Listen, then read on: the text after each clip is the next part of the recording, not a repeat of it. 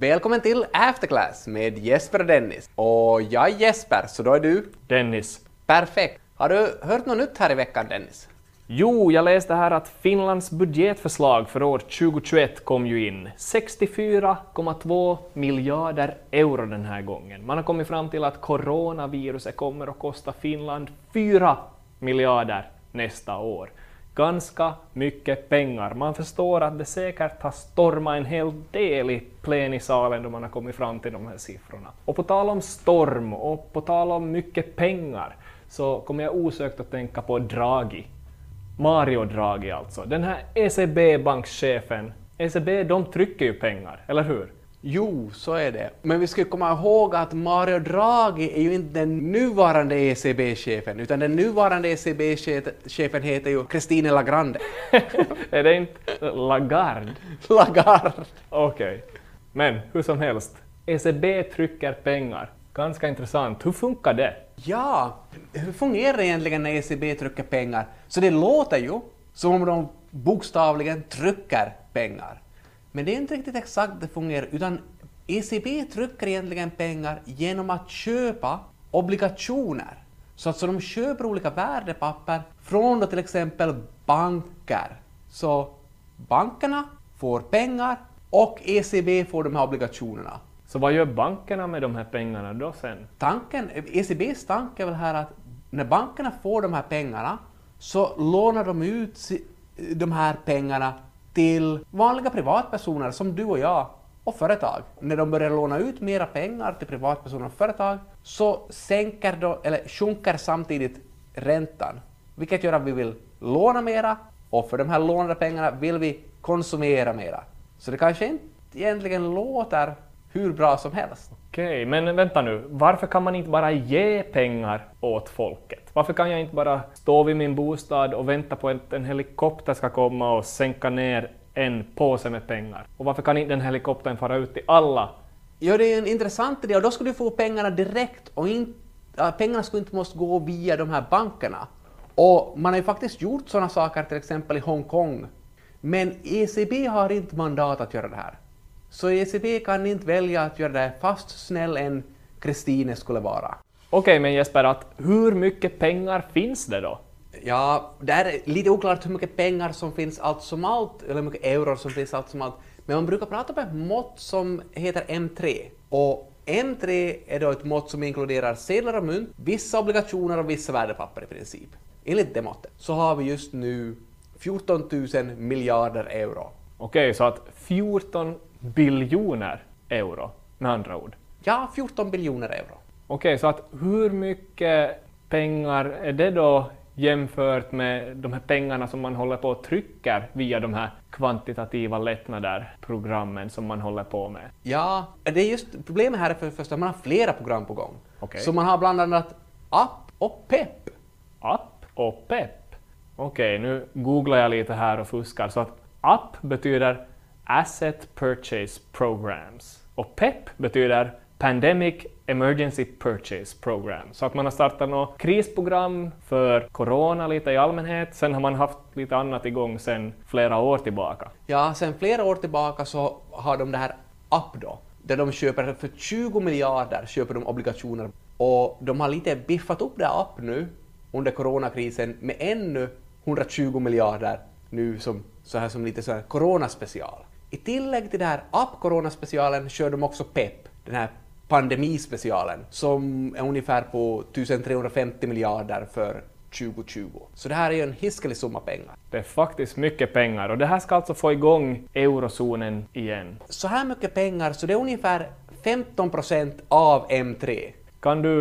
Hur ska vi förstå det här? 15% av M3. Så på det sättet ni bäst förstår det här att det här ska kännas som att ECB har tryckt så mycket mera pengar så det motsvarar en 15% lönesänkning av din lön. I år? I år, jo. Okej, kan jag tänka så här då att jag startade den här podden och sen sänkte ECB min lön med 15%?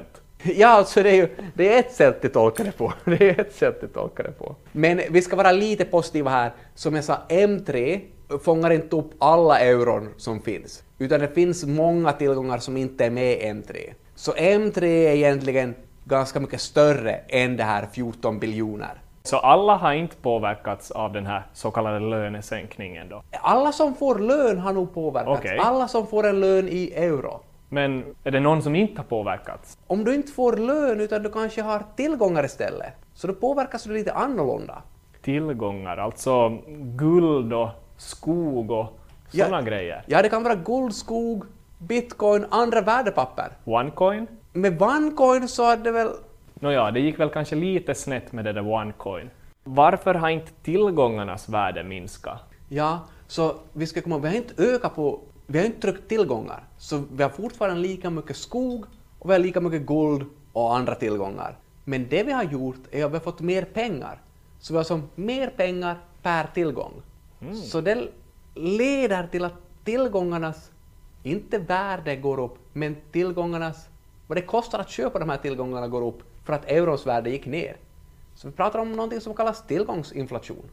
Okej, kan man på något vis härifrån då hitta en förklaring till varför aktiepriserna har gått upp ganska fint här under den här coronakrisen, även om allt annat känns lite sådär halvruskigt? Ja, så en delförklaring till det här skulle kunna vara tillgångsinflation.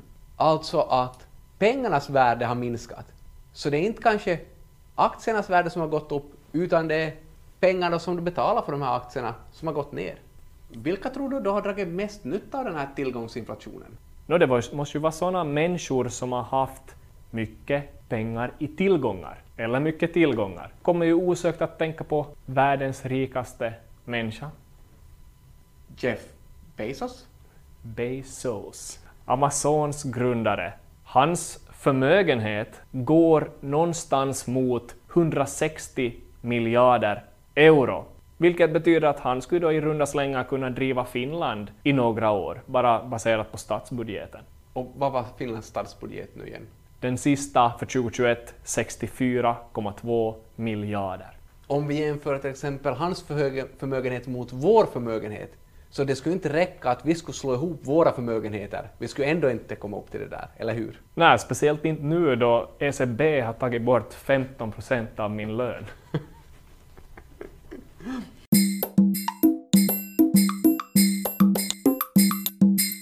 Det kom ju också en rapport att inkomstklyftorna i Finland har ökat från 1990 till år 2007. Och jag tror det här gäller inte bara i Finland, och det gäller inte bara inkomstklyftor, utan det här gäller också, det här gäller i hela världen, och det gäller också förmögenhetsklyftor.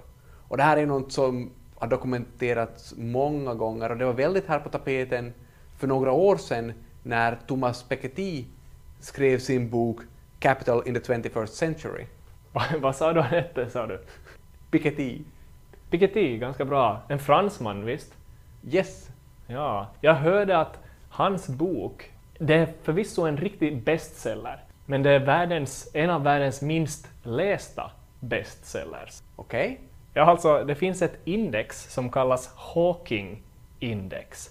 Så där, för att beräkna det, tar man egentligen från det här Amazon Kindle. Som Bezos Amazon? Ja, alltså de har ju sådana här läsplattor som man kan markera saker i. Så att man markerar saker i böcker, och baserat på de här markeringarna, så för att räkna ut det här Hawking-index då, så har man tagit de topp 5 mest markerade ställena i dessa böcker och tagit medeltalet av vilket sidnummer de här markeringarna är på. Så för den här Pikettys bok så är medeltalet på sid 26. Så betyder det här att läsarna som har köpt den här boken i snitt har läst 26 sidor av den här boken? Det tolkar man det till enligt det här indexet. Det roliga är då är ju att sid 26 har man kommit till, men boken har 696 sidor, så det är en ganska stor tegelsten.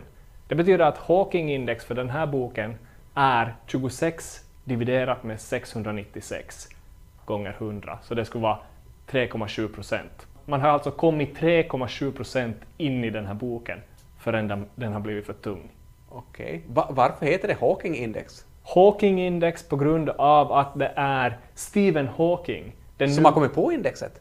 Ja, alltså den numera avlidne astronomen. Så skrev ju en bok som hette A Brief History of Time. Och den boken är också en väldigt lite läst bestseller. Hawking-index för Hawkings bok är 6,6%. Det är förvisso inte han som har kommit på det här indexet, utan det är en annan kille som heter Ellenberg. Så ganska låga siffror, är det inte intressant och roligt? Bestsellers, väldigt låga siffror. Det känns som att du lite gör narr av de här bestsellers för att de har så låga Hawking-index. Har du någon gång funderat på Hawking-indexet för din doktorsavhandling? Nu ringer det här i min telefon. Jag tror vi avslutar här och så fortsätter vi nästa vecka med After Class.